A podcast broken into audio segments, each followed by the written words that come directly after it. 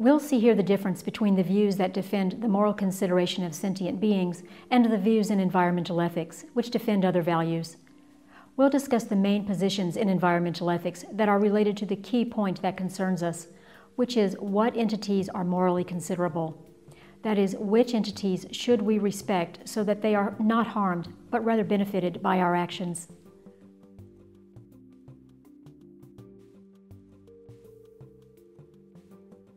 First, we will consider certain views in environmental ethics that don't value individuals, but rather population groups or wholes, such as ecosystems or species.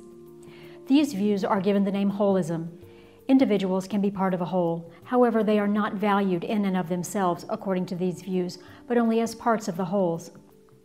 There are different types of holism. One of them is called ecocentrism. According to ecocentrism, ecosystems themselves are morally considerable entities independently of any instrumental value they may have for the lives of the sentient individuals living in them. We might think that protecting an ecosystem amounts to protecting the interests of its inhabitants, but that is not the case. Ecocentrism values ecosystems themselves, not their inhabitants. In fact, the animals living in them may be considered relevant only as components of the ecosystems, and their lives may be considered important only to the extent that they contribute to a particular ecosystemic configuration. In some cases, ecocentrism can have consequences that are positive for these animals, but in other cases, the consequences can be very bad for them. Because according to this view, it is right to disregard the interests of the animals if that promotes ecosystem preservation. This happens when animals of populations that grow very large are killed for the sake of maintaining a certain ecosystem's balance. Critics of ecocentrism can argue that those who hold this view are not being consistent or are subordinating the position to an anthropocentric one. This is because human beings change ecosystems more than non human animals do, even in comparison to non native animals, who are the typical targets of ecocentrist killings. However, supporters of ecocentrism almost never think that way when it comes to human beings. They would not kill humans because they posed a threat to the integrity of an ecosystem. Another argument against ecocentrism is that ecosystems themselves cannot experience anything good or bad. Only the animals living in them can. As we've discussed in the part about sentience, when determining whether someone or something is worthy of respect and protection, what matters is whether they can be affected positively or negatively by our actions from a subjective point of view, which can only happen if there is the capacity for positive or negative experiences, the capacity for sentience.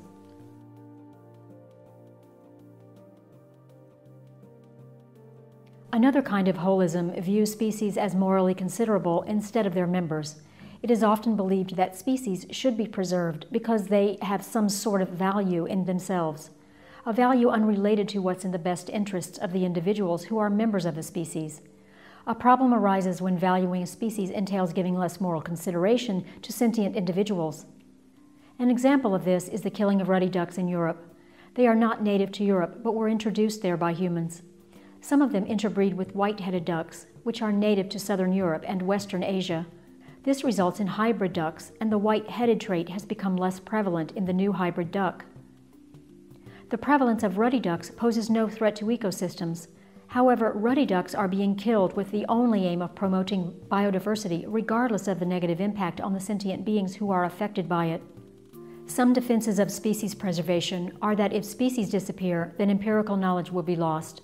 Future generations will not be able to have contact with these species, and we will no longer be able to experience the beauty of diversity.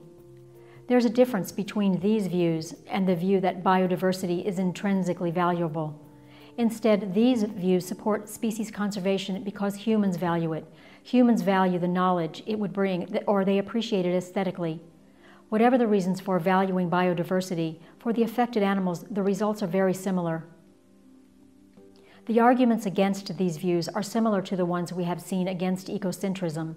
First, species as such are not sentient entities with interests, their members are. Second, we do not agree with this holistic view when it comes to humans.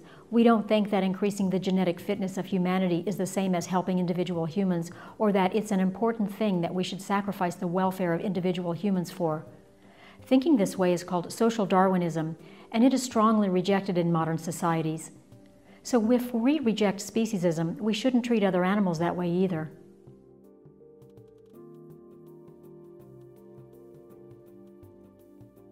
There are other positions in environmental ethics that focus on leaving the wilderness untouched.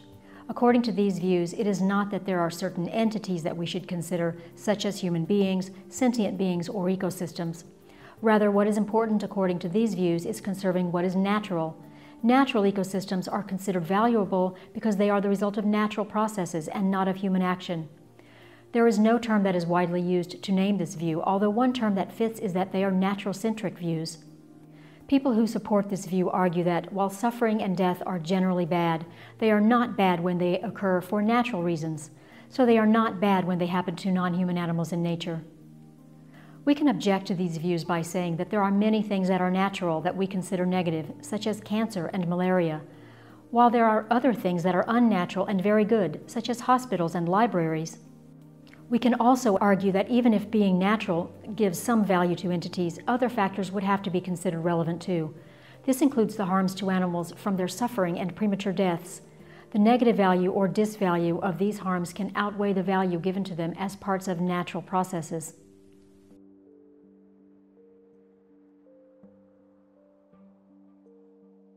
Biocentrism is the position that morally considerable entities are all living things and only living things. Unlike the positions we have just seen, biocentrism is focused not on wholes, but on individual living things. The difference between biocentrism and positions that focus on the interests of sentient animals is that according to biocentrism, what matters is not being sentient, but simply being alive. Focusing on all living things is very different from focusing on the well-being of others.